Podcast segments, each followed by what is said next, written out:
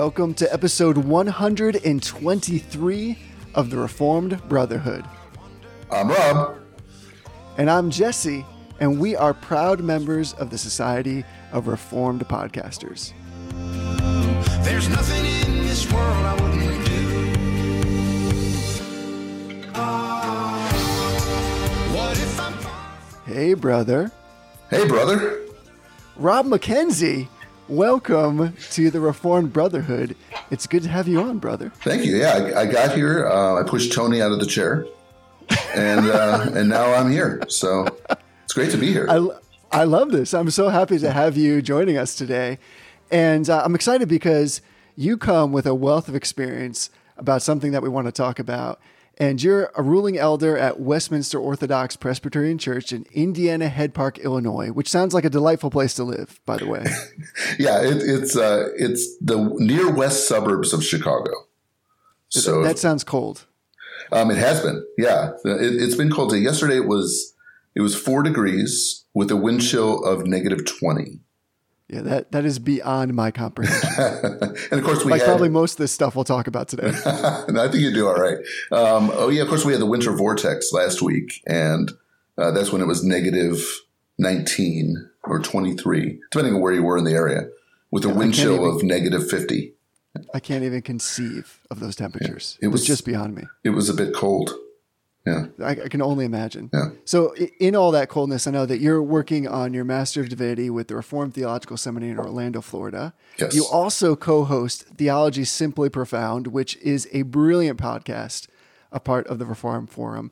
And as if that were not enough, like as if you were just not busy enough, you've, you've recently authored the uh, a book entitled Identifying the Seed An Examination and Evaluation of the Differences Between Dispensationalism and Covenant Theology, which is something that we want to talk about because we've been for a while wanting to really get into some good conversation about dispensationalism and covenant theology. And we thought, we've got to get Rob McKenzie hmm. on the podcast. There's just no other way to go about this. Well, it's, it's my pleasure to be here, and uh, I'm looking forward to it. So I really want to get people exposed to this wonderful book that you've written, Identifying the Seed, because to me, as I've read this, I mean, this book is really unique because it's about bringing about a greater understanding between dispensationalism and Reformed Christians who really have fundamentally different understandings of how God works and how He's going to work in the future. So I think this book is fits into a unique space. Yeah, I agree. That's that's why I wrote it. Um, that there was nothing like this out there um, there's some the I you know I grew up a dispensationalist, and when I was coming out of that into Reformed theology, the books that I read that were available at the time was uh, Keith Mathison's book, um, Dispensationalism: uh, Rightly Dividing the People of God, uh, which is an excellent book uh, written in the '90s, and uh, Vern Poythress uh, in the early '90s written Understanding Dispensationalists, and they were good, but they weren't. They didn't do a, a, a distinctly side by side comparison for why we have these differences, why we're interpreting the Bible differently. And especially when I would hear mostly dispensationalists say uh, things about covenant theology that just weren't true. They didn't, and it wasn't any malicious statement. It was just they didn't understand. And especially when you hear the terms like replacement theology and things like that, which we don't believe.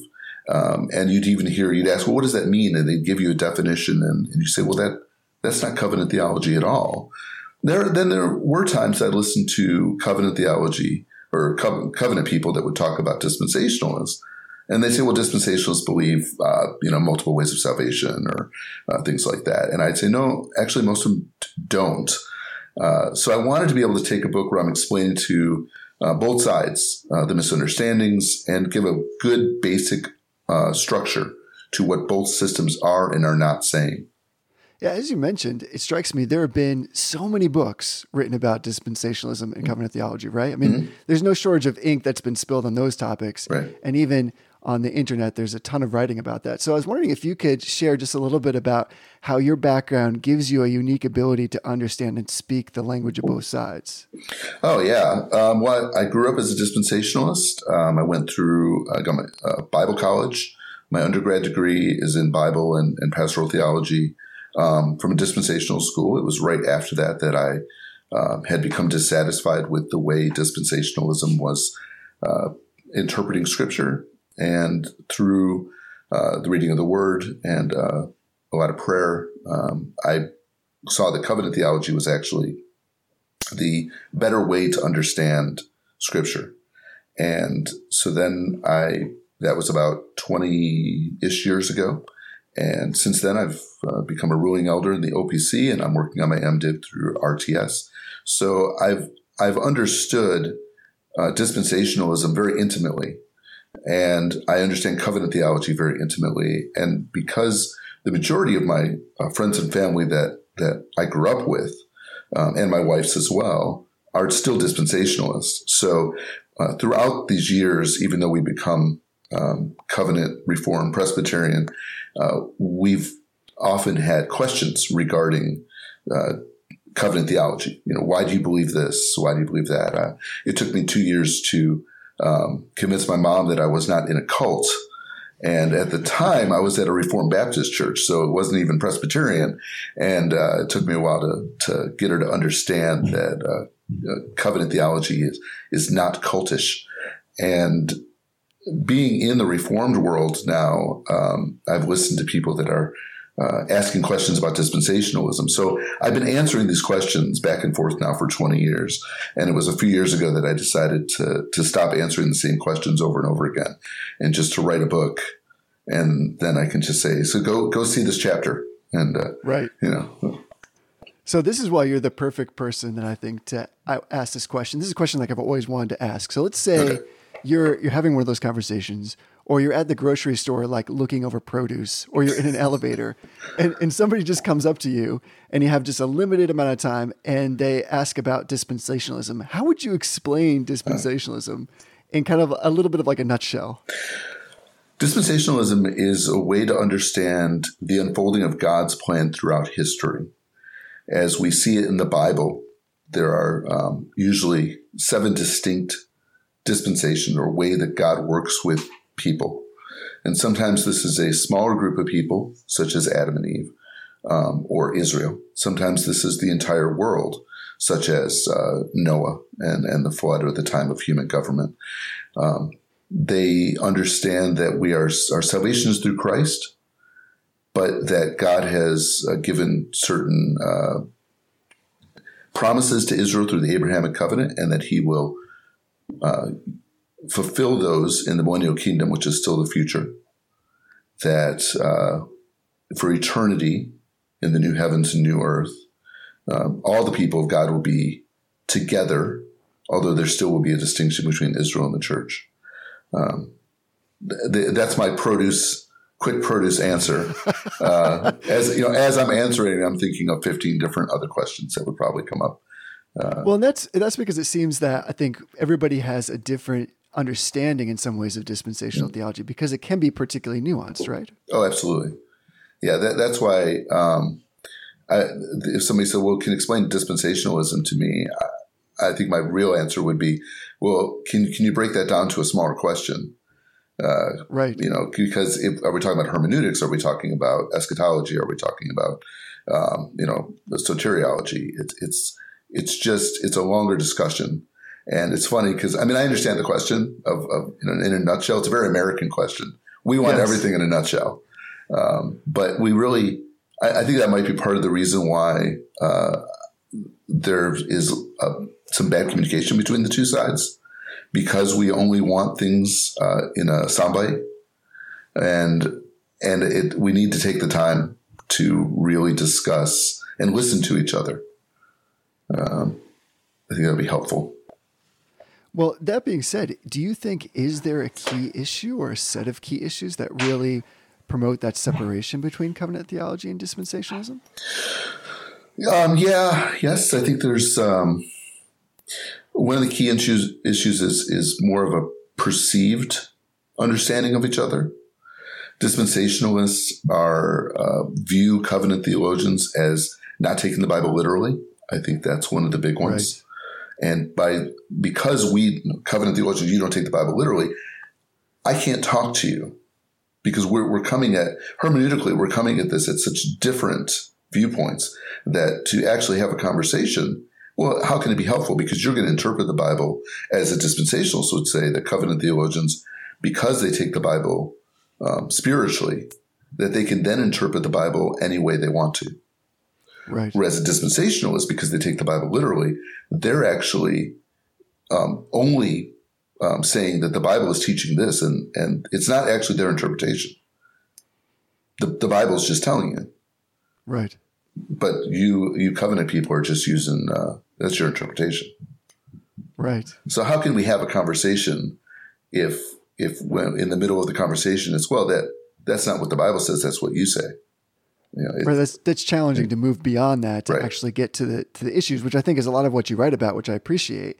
And I'm wondering because it sounds like you've had many of these conversations. You sound like super experienced in having talked about this a lot.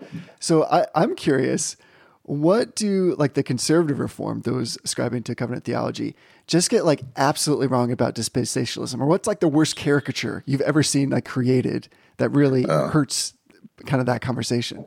Yeah, I think it has to do with salvation.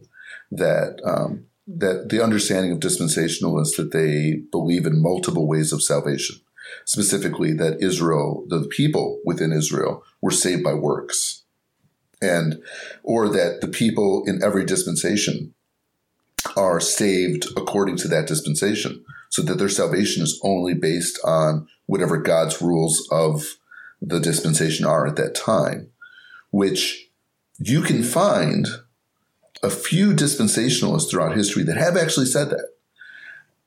But they're so minor within the position that to hold all of dispensationalism or all of dispensationalists to that hermeneutical interpretation is just unfair to them. Right. And with, uh, to be fair, part of the reason why that exists is because of Lewis Sperry Chafer, who mm-hmm. is the systematizer of dispensationalism. He is a key figure within dispensationalism. I mean, you can almost look at him as as you know our Calvin or Vos. I mean, he is um, quintessential their um, go-to systematizer of, of classical dispensationalism, and he said in, um, in his in his uh, systematic, he would at times make it sound exactly that Israel that the Israelites were saved by keeping the law, that, that, that the actual acts and work of keeping the law is what saved them. And he got that from his mentor, C.I. Scofield. And C.I. Scofield wrote a very famous study Bible, um, the Scofield Reference Bible, the Scofield Study Bible. And in that, in one of his notes, he says that the Israelites were saved by keeping the law, by, by doing the works of the law. Right. Now, that was written in, in 1911, 1919, somewhere right in there when that was revised, long after Scofield had died, that was revised in, in the 60s, I believe, that note was taken out and, and a, a new note was replaced. Now, to be fair to Scofield and Chafer, there are other places where they say unequivocally, we are only saved, all people are only saved through the, the work of Christ. So it's, it's inconsistent on their part at best. Um, but because of those different quotes because of just these small places. Um, Reformed people have gotten to a place of understanding that, oh, dispensationalists believe that different people were saved different ways. Right. Yeah, and I've heard that many times before as well. Mm. And, and I think this is what's helpful is to even just be made aware that we're making unfair judgments mm-hmm. is helpful in bridging the conversation so we can actually talk about the theology itself. So what would you say on the opposite side? What is kind of like an unfair charge that's levied, you know, against kind of covenant theology that you were familiar with? Well, I think there's two glaring ones. One is that uh, covenant people spiritualize the text, that we don't take the Bible literally, uh, which is which is untrue for one thing. Um, it is a complete mischaracterization. Uh, often they'll they'll quote Origen uh, to prove their point. Um, well, I mean, Origen, there are lots of places that he spiritualized the text and came up with very, very unique uh, interpretations, but that is not the Reformed hermeneutic. And we go back to, to Luther and even Augustine. I mean, that would talk about a literal understanding.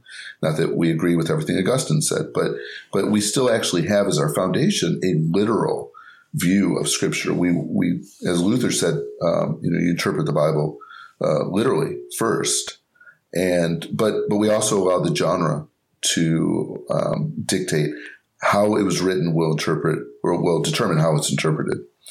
Um, so that's one of the main ones that we don't take the Bible literally, and then the other one is that we um, hold to replacement theology which right. which we do not. And as Kim Riddlebarger has said, we believe in fulfillment theology. Uh, the idea that um, because what, what dispensationalists will say about covenant people is God didn't fulfill his promises.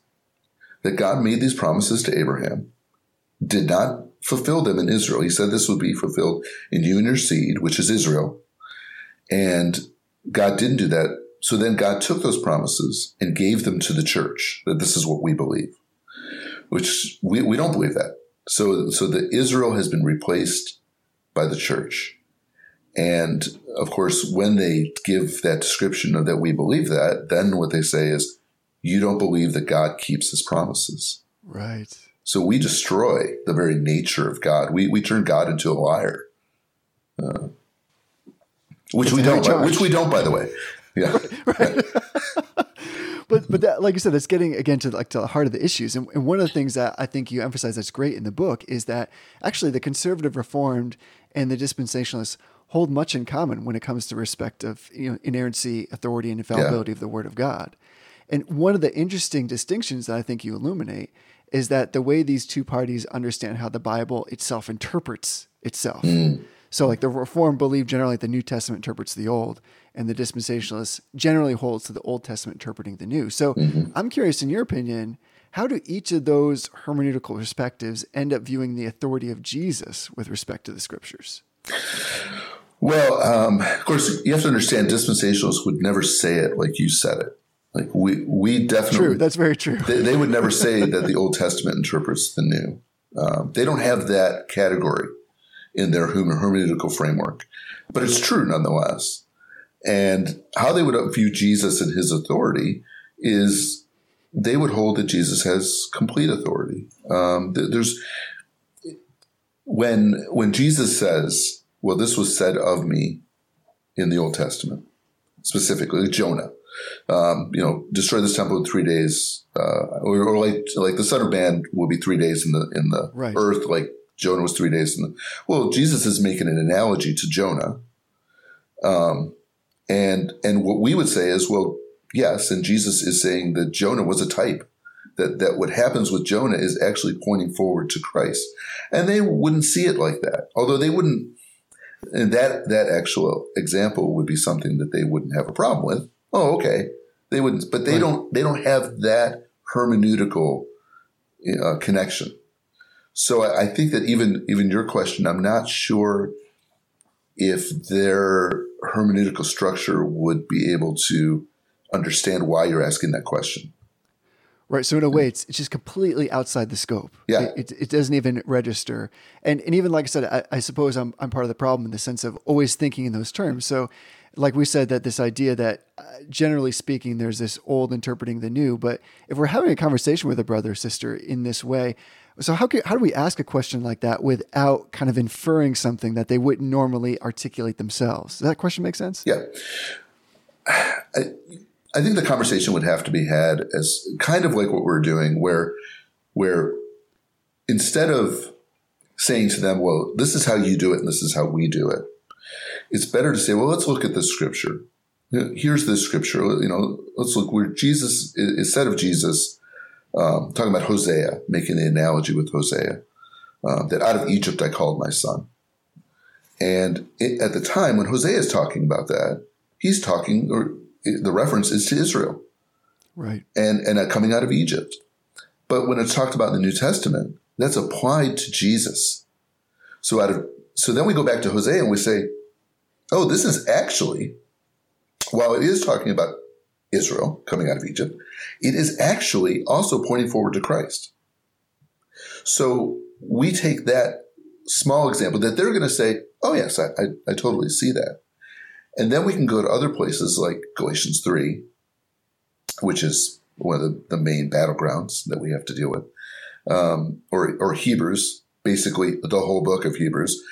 And looking looking back at the analogies that are made, you know, that Jesus is, is a better high priest than Melchizedek, right. or not, I mean, than, than Aaron, that he is of the priesthood of Melchizedek, and that the new covenant is a better covenant than the old covenant, which is about to vanish away. And so we start we start having to show them, I think, our hermeneutic in practice. And that's going to be the best way to help them understand why we're we believe that. If we just say, well, the New Testament interprets the Old, they would, uh, if they understood exactly what we meant by that, they would be afraid that what we're saying is that the New Testament replaces the Old.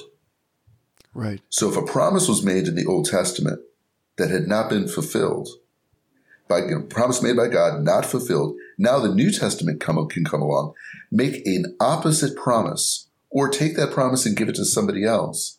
And now that's what we're saying, that we're saying the New Testament interprets the Old, or the New Testament replaces old promises, which is not what we're saying. So it, it really is getting down to the nitty gritty of, of hermeneutical understanding. And what's going to work the best in this discussion is going to be actually going to the places of Scripture and talking about what is being said in that passage. Right. So, so speaking to that effect, and one of the things that strikes me that maybe is again a little bit out of scope is, you know, among covenant people, we think of the different covenants, and generally our minds first gravitate toward the covenant of redemption.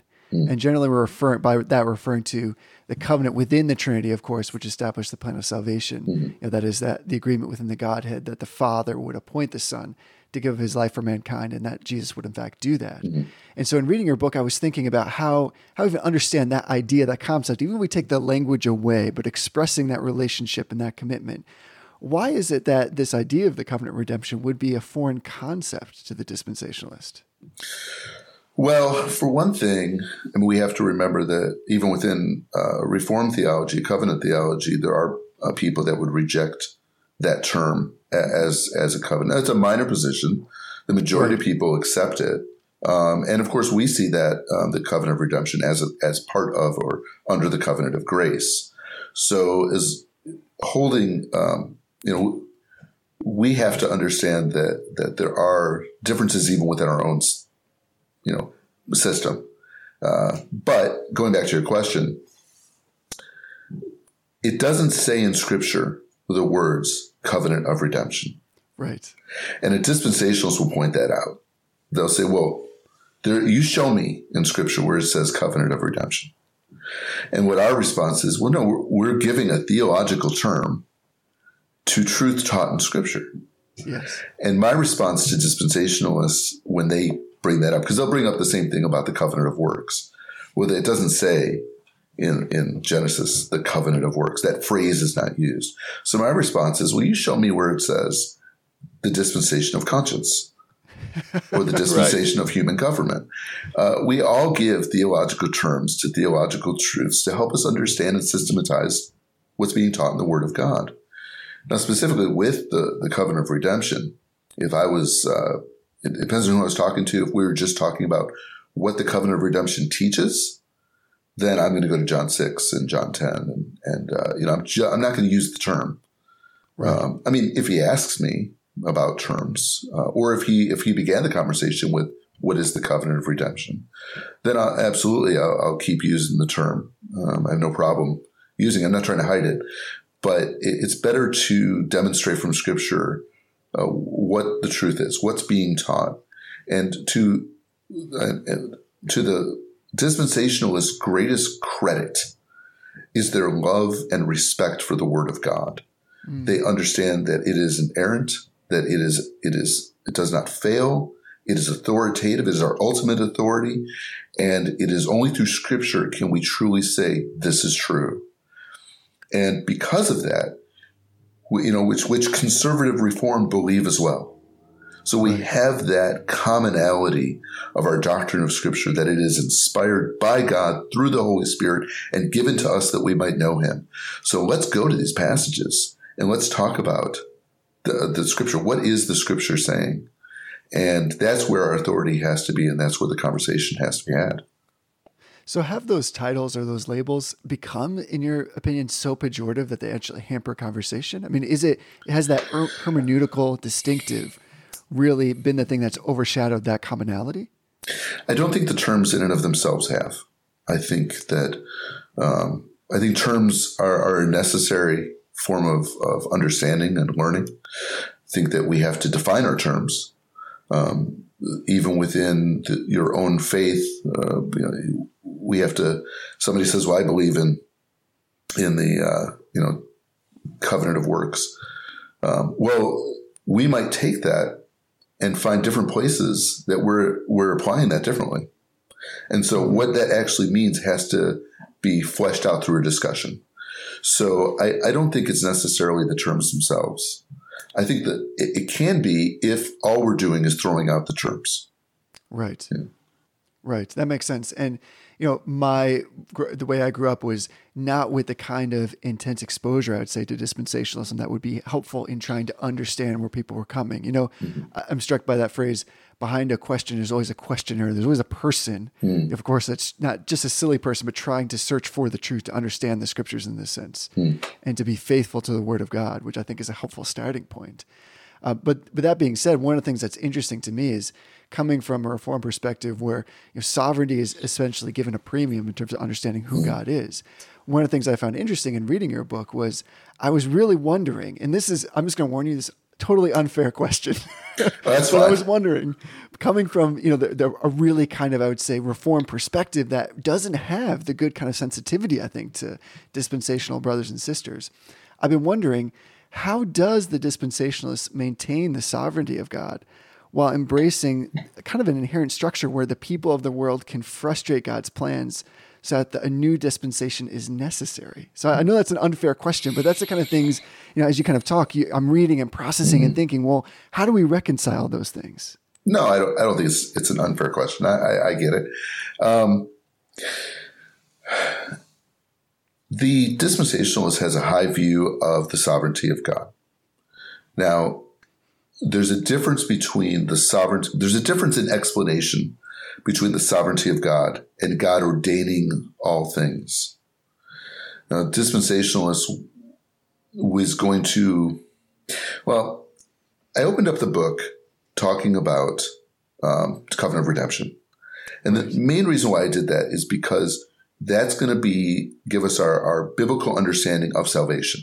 This is the doctrine of salvation and how we understand it. Dispensationalists who are Calvinists will actually agree with a lot of what is said. They might reject the term covenant of redemption, but they're going to agree with the Calvinistic understanding of our salvation.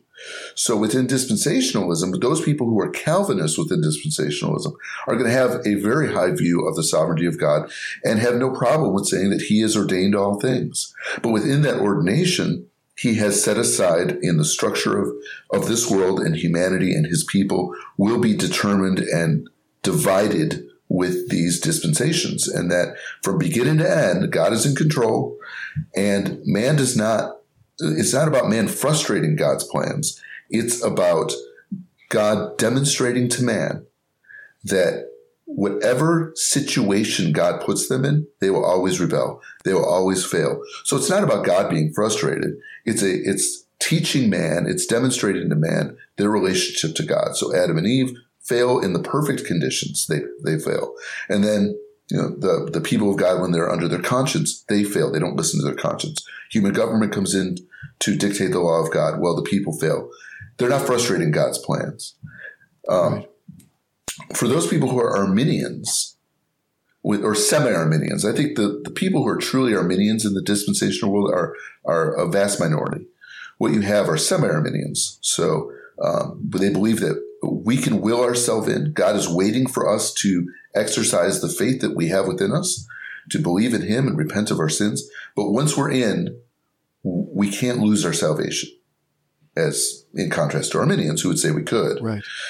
Uh, but dispensationalists there would say that that God is still in control of all things, but that mankind will always fail to adhere to the rules of the dispensation, the stewardship of the house.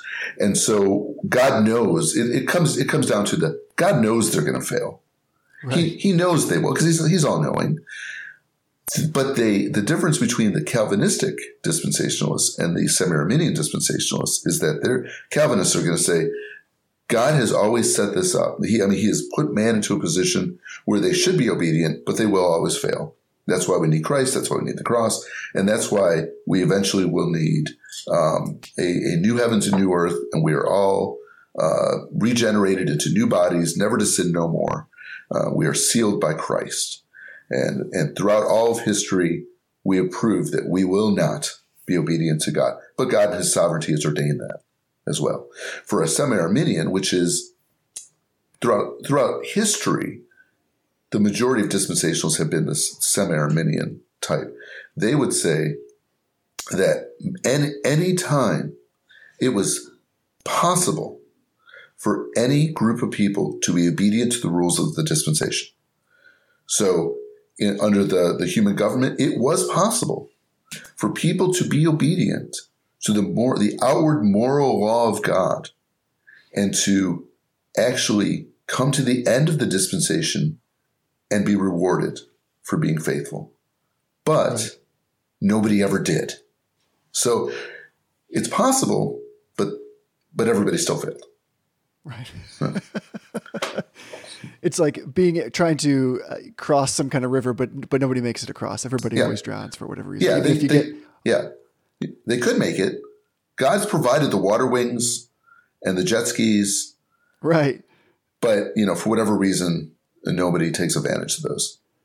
Right. You you may even get across and get on your feet and stand up out of the water, and you feel, still are going to fall over. Yeah, you'll fall backwards. Yeah.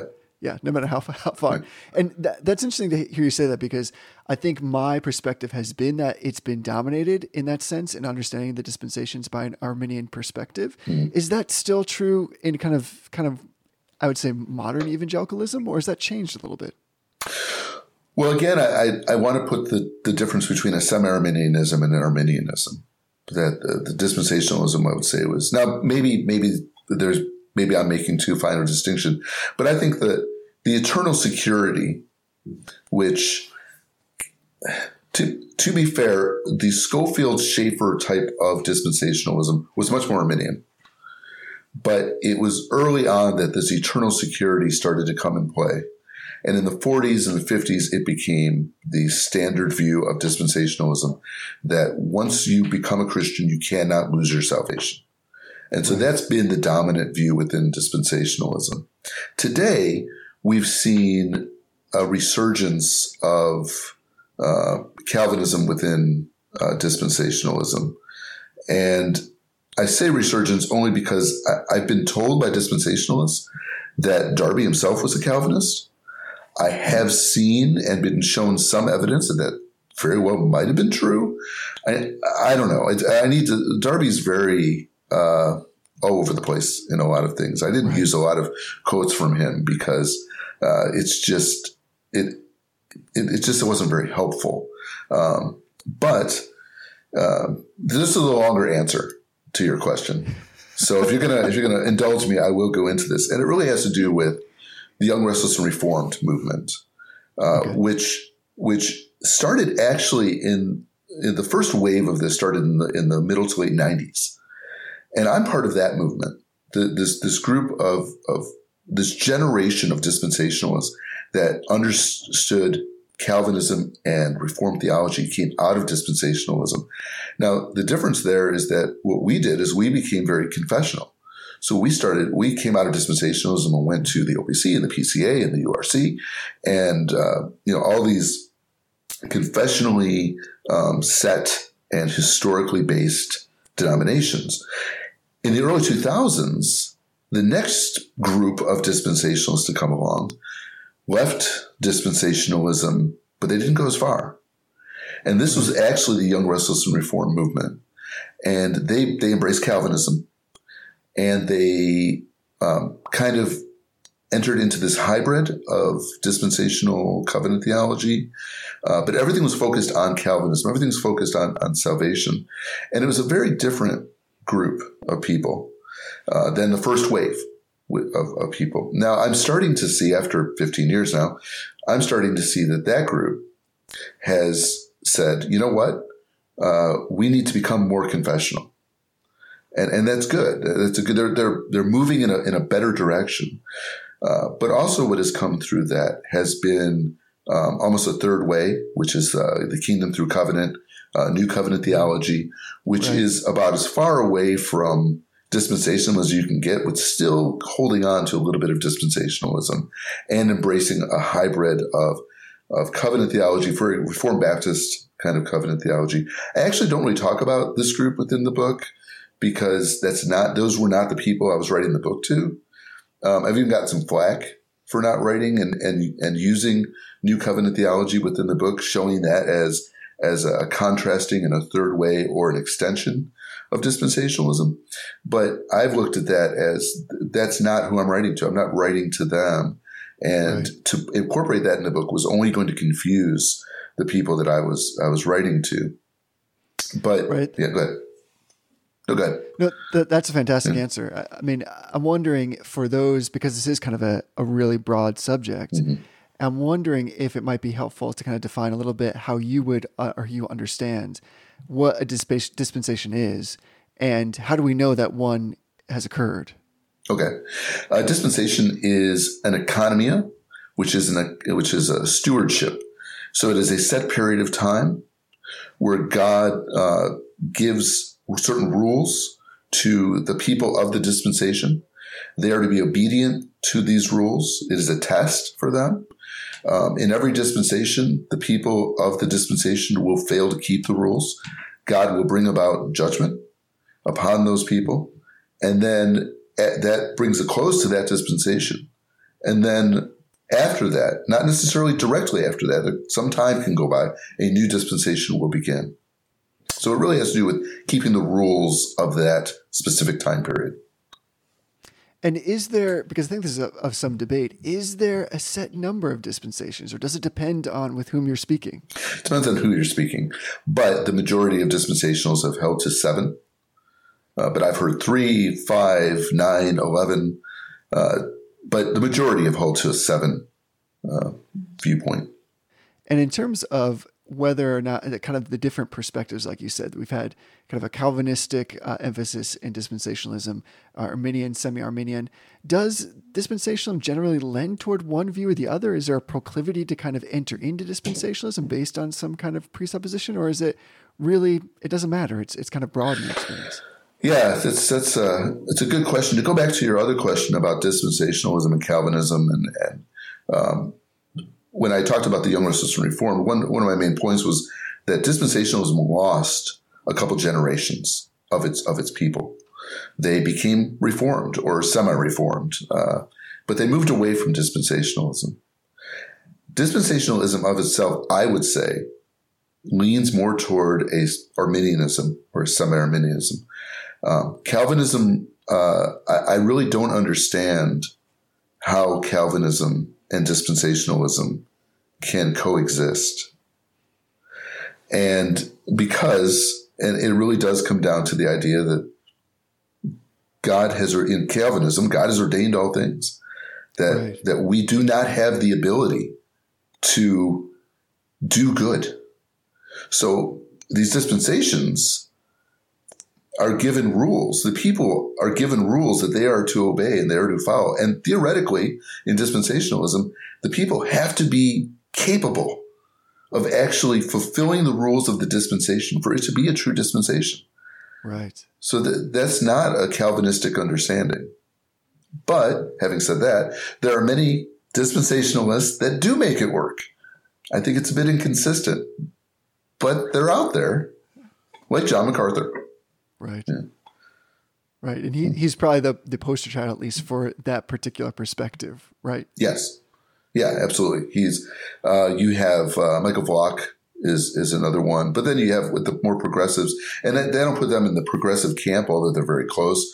But then you have the progressives like uh, Craig Blomberg and uh, Robert Saucy, um, people like that. A lot of the people at Dallas Theological Seminary who right. are, are, Calvinists uh, and yet uh, are, are progressives in their dispensationalism. Detroit Baptist Seminary is actually the home to what we would understand as classical Ryrie kind of dispensationalism, but they're Calvinists. So right. how that works out, I, I, don't think it's they can really do it consistently, but they make it work. Right. So, so who am I? So, I mean, that's something actually that I've seen propping up quite a bit. I'm wondering if you could speak to the distinctives between traditional dispensationalism and progressive dispensationalism, since I, since I think that's becoming more yeah. in vogue. Yeah, I, I, it's the demise of of classical dispensationalism, or what I consider Ryrie dispensationalism, um, is, is there's still the masses that are in dispensational churches. I still think hold to a more Ryrie form so it's in the academy that progressive dispensationalism has kind of become the standard. Now, what we're going to see is what we always see with whenever something enters the academy and becomes accepted within the academy, give it another generation and it will trickle down into the masses. So you still have, when you talk to the majority of people on the street, the average dispensationalist on the street is going to be more of a Ryrie person than they are a progressive. But if you are talking to people that are pastors um, or that are, are within seminary or seminary professors, they're going to be more progressive. And the main difference, what progressive dispensationalism tried to do is it tried to incorporate um, some of the um, criticisms that Reformed theology had against dispensationalism that they'd been battling back and forth. And uh, um, Lewis Chafer had some very interesting uh, arguments uh, with O.T. Allis from from uh, Westminster Theological Seminary at the beginning, um, going back and forth, uh, and and so there have been these criticisms, these criticisms that have come forth from the Reform camp against dispensationalism. That dispensationalists have always just kind of um, ignored, really, um, when it comes to uh, like how can you have sacrifices in the millennial kingdom, uh, right. uh, things like that, and uh, with, you know how can you have such a disunity between the people of God, and of course uh, you know the the idea that there's going to be two eternal destinies, one for the church and one for Israel. The Reformed are saying that that's just impossible when it comes to Scripture, and and classical dispensationalists kind of just um, said, well, that's that's what the Bible teaches, and so therefore that's what we're going to believe. Progressive dispensationalists, starting with Robert Saucy in the 1970s, but really taking kind of full full theological form really in the late 80s um, and into the 90s, looked at those things and, and so there are no for progressives there is no literal temple in the millennial kingdom. There are no literal sacrifices in the millennial kingdom because Jesus is the temple, because the sacrifices are the sacrifices of praise that we give. Uh, and Jesus is the final sacrifice. So there can't be uh, can't be uh, sacrifices in the millennial kingdom. They also understand, uh, whereas in the Ryrie form, the classical form, uh, the new covenant was always future, uh, as opposed to now.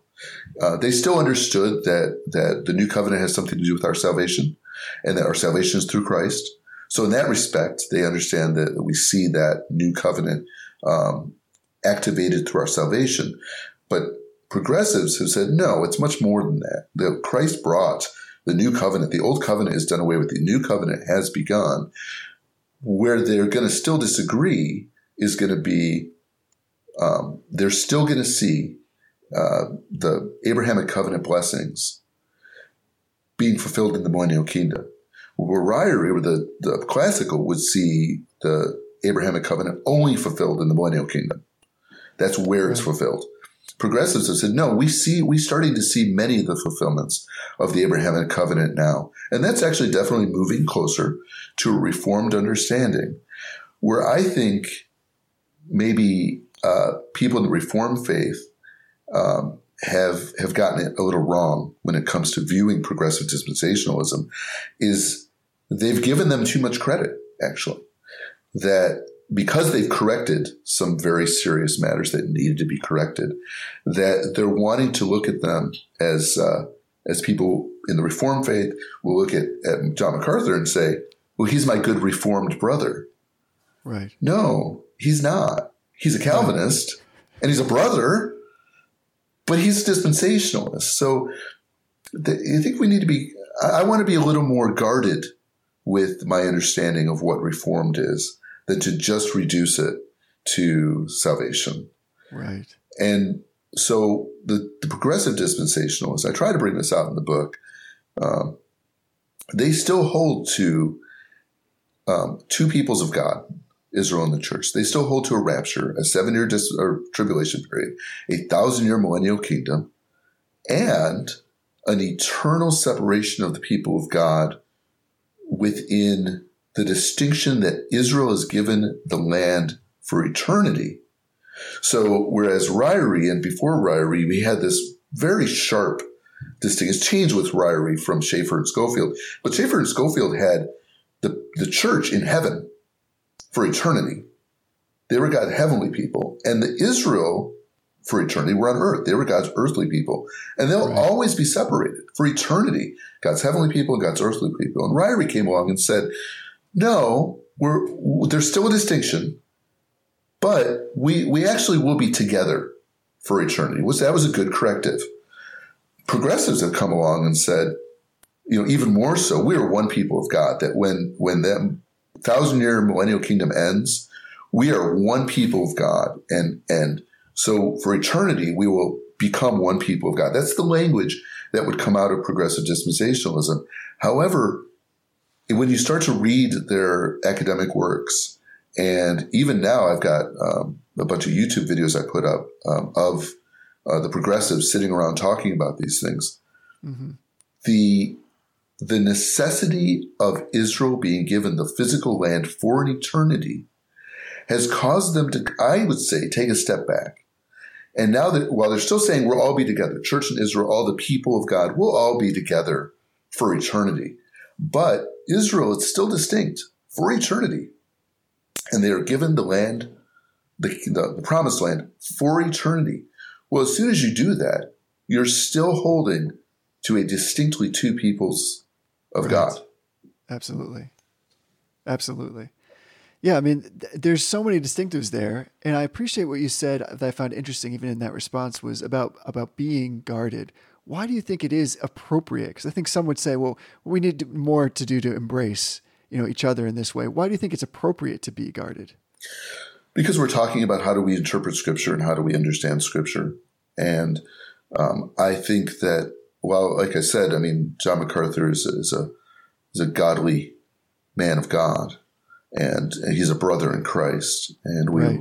that's wonderful. And I have no problem with you know having a gospel coalition where you have people of different viewpoints uh, together on, on, the same platform. I, that's wonderful.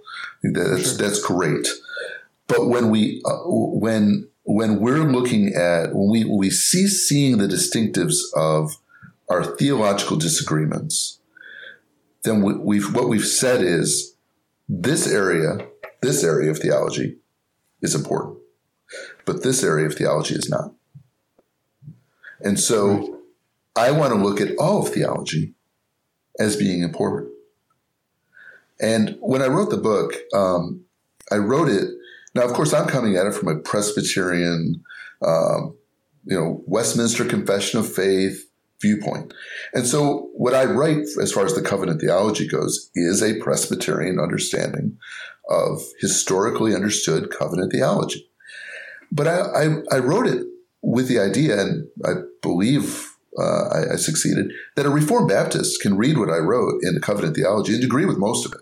Absolutely. And, and be able to, to see, because I'm writing it to show the distinctions between covenant theology and dispensationalism, even in the places with, that I might disagree with the a Baptist, a Reformed Baptist, he can still say, okay, the majority of this is great. And now I'm learning about the, the, the two different peoples, uh, the covenant and dispensationalists and how they disagree. And that, because that's the main point of the book. I don't get into, um, I don't get into baptism. I don't do a chapter on the differences between Presbyterian or Paedo baptism and believers baptism because that this book just that's not what this book is for. So I, I took an area of theology and I said, you know what? That's something that that we as as conservative Presbyterians and good Reformed Baptists, we can all we can we can agree on most of this together. I'm not going to put in something that we're going to disagree with. I, I pushed so I was saying that for what this book is for, that that was not important. Right. but I, but I'm not saying that if I was ever having a discussion with a Reformed Baptist and it got on the subject, that we could sit there and have a good discussion about these things. I'm not going to ignore it, in other words. But for my book, it just didn't need to be there. But when you stand up and say, this person is a reformed person, that word carries with it much more than soteriology. Right on. Hmm. Right on. That's well said. You know, one of the final things I want to ask you is you do have this wonderfully unique perspective.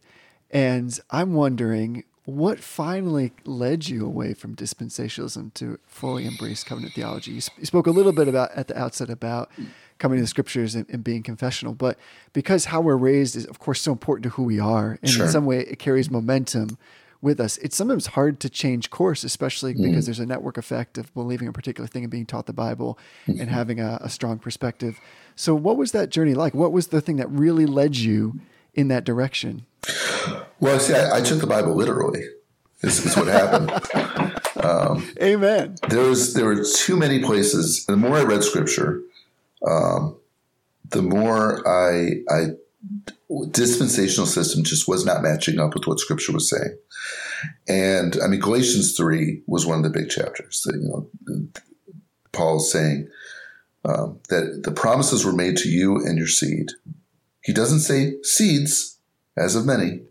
Right. But it's one seed that these promises made. So God made these promises to Abraham in the Abrahamic covenant, and they're going to be fulfilled not in the seeds, Israel, but in the one seed, Christ.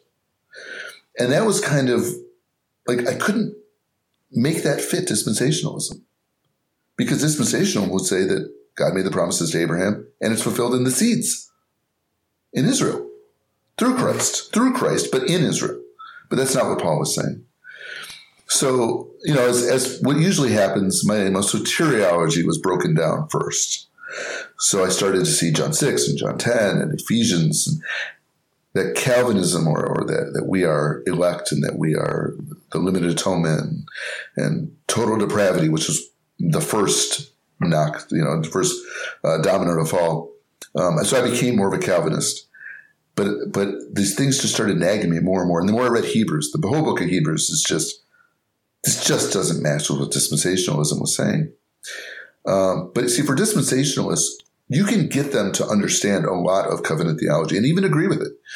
But then it comes down to this one point, and that is the land. That the land was said to be given to the people of Israel. And if that land is, is yet to be given to them, and God is the keeper of his promises, then there has to be a future. Right. Which is kind of a linchpin when it comes to dispensationalism. But Joshua 21 tells us all the land was given. Not a word of the Lord failed. All came to promise. All the promises that God made to Abraham, Isaac, and Jacob were fulfilled. Not one word failed. And when I read that, and then I went back to the New Testament, it was like, okay, there's something not right here. Wait a minute. If all the land was given, then why are we looking for fulfillment of the land? Right. And then you read in Hebrews where it says that here Joshua was given the land, it was all fulfilled. And then Joshua, he wasn't even satisfied with that. He didn't want that land. He looked for a better land a heavenly land. He looked for the new heavens and new earth. That's where we find our fulfillment. So that was one of the main ones. But for the, the final domino that fell was Ezekiel's temple. That Ezekiel's temple in, in Ezekiel 42, 48, that dispensationalism, that's a literal temple in the millennial kingdom where sacrifices are being given, including sin offerings. Well, Christ, his Hebrews says Christ is the final sacrifice. Right on there it is an impossibility for there to be a sacrificial system reinstituted at, at, at the time of the millennial kingdom. It's an impossibility. And when you when what the dispensational response is normally that uh, well these are memorial offerings. Well, you go back to Ezekiel, and it doesn't say memorial; it says sin offerings. Right. So you have to read into it and then as I would read you know, the, the, the final final with Ezekiel's temple was this river that came forth from the throne. First it was a stream, then it was you know up to his knees, then up to his thighs, up to his neck, and then he couldn't couldn't go anymore, he drowned because it just kept flowing, kept flowing. And all of a sudden, Jesus in the New Testament is saying, Believe in me, and, and out of me will flow rivers of living water. And the Holy Spirit flows forth from Christ. Christ sends the Spirit. And, and our salvation is what is flowing forth from Christ. So that was the final thing. That, that it had to be the, the Ezekiel's temple was fulfilled in Christ. So that's absolutely glorious. I, I can't say anything better than that. so what I want to do, Rob, is I, I, could talk to you all day long, and I think part of that reason is you're a wonderful brother. You also are like a great translator because you're intimately involved, like you said, in kind of mm. both these perspectives, mm. and that is what I think we are so sorely lacking in our ability to interact with one another. So what I want to do is I want to get your book in the hands of as many people as physically possible. So, what are some ways that people can get the book? Well, I am going to be doing a special deal with Reformed Brotherhood listeners, and uh, you can. Uh, you have the information. I've sent that over to you. You can put that on your website so that people can have that. And the deal is um, for the the book uh, alone, uh, be with the book plus shipping will be twelve dollars, and I also did a study guide. We haven't really talked about that. I did a separate study guide that you can uh, purchase. Uh, that will be on the link as well. And then I have a combination. So you can buy the book and the study guide together. Um, but you can also go to Amazon. You can buy the book from Amazon. Uh, there's also a Kindle version of the book on Amazon. And, uh, but that's only, so that won't be in the special. The Kindle book is only through Amazon. Right. We'll put that all in the show notes, and you can reach out to if you're interested, and you all should be interested in this, uh, by emailing Rob at identifyingtheseed at gmail.com. That's one word, identifyingtheseed at gmail.com. And Rob, you've been super gracious because you've actually allowed us to give away one copy mm. of this book to our listeners. And so if you're interested in getting this book, which again, I feel like I should repeat, you all should be. You can do that by entering the contest at reformedbrotherhood.com backslash contest. So one more time for everybody in the back, reformedbrotherhood.com backslash contest. And you'll have till February 23rd to go there and to enter. So, Rob, I want to thank you again, brother, for joining us in this conversation. And really, I think this has been tremendously fruitful and profitable. You've explained so much, and I appreciate you letting me like ask these really direct questions. I probably would not have the confidence to ask any other person who knows dispensational theology so directly. So, thank you. Well, I appreciate it. It's been my pleasure. Um, I've enjoyed having talking to you, and uh, thanks for having me on. So, thanks again, Rob, for coming on the podcast. Until next time, honor everyone and love the brotherhood. What if I'm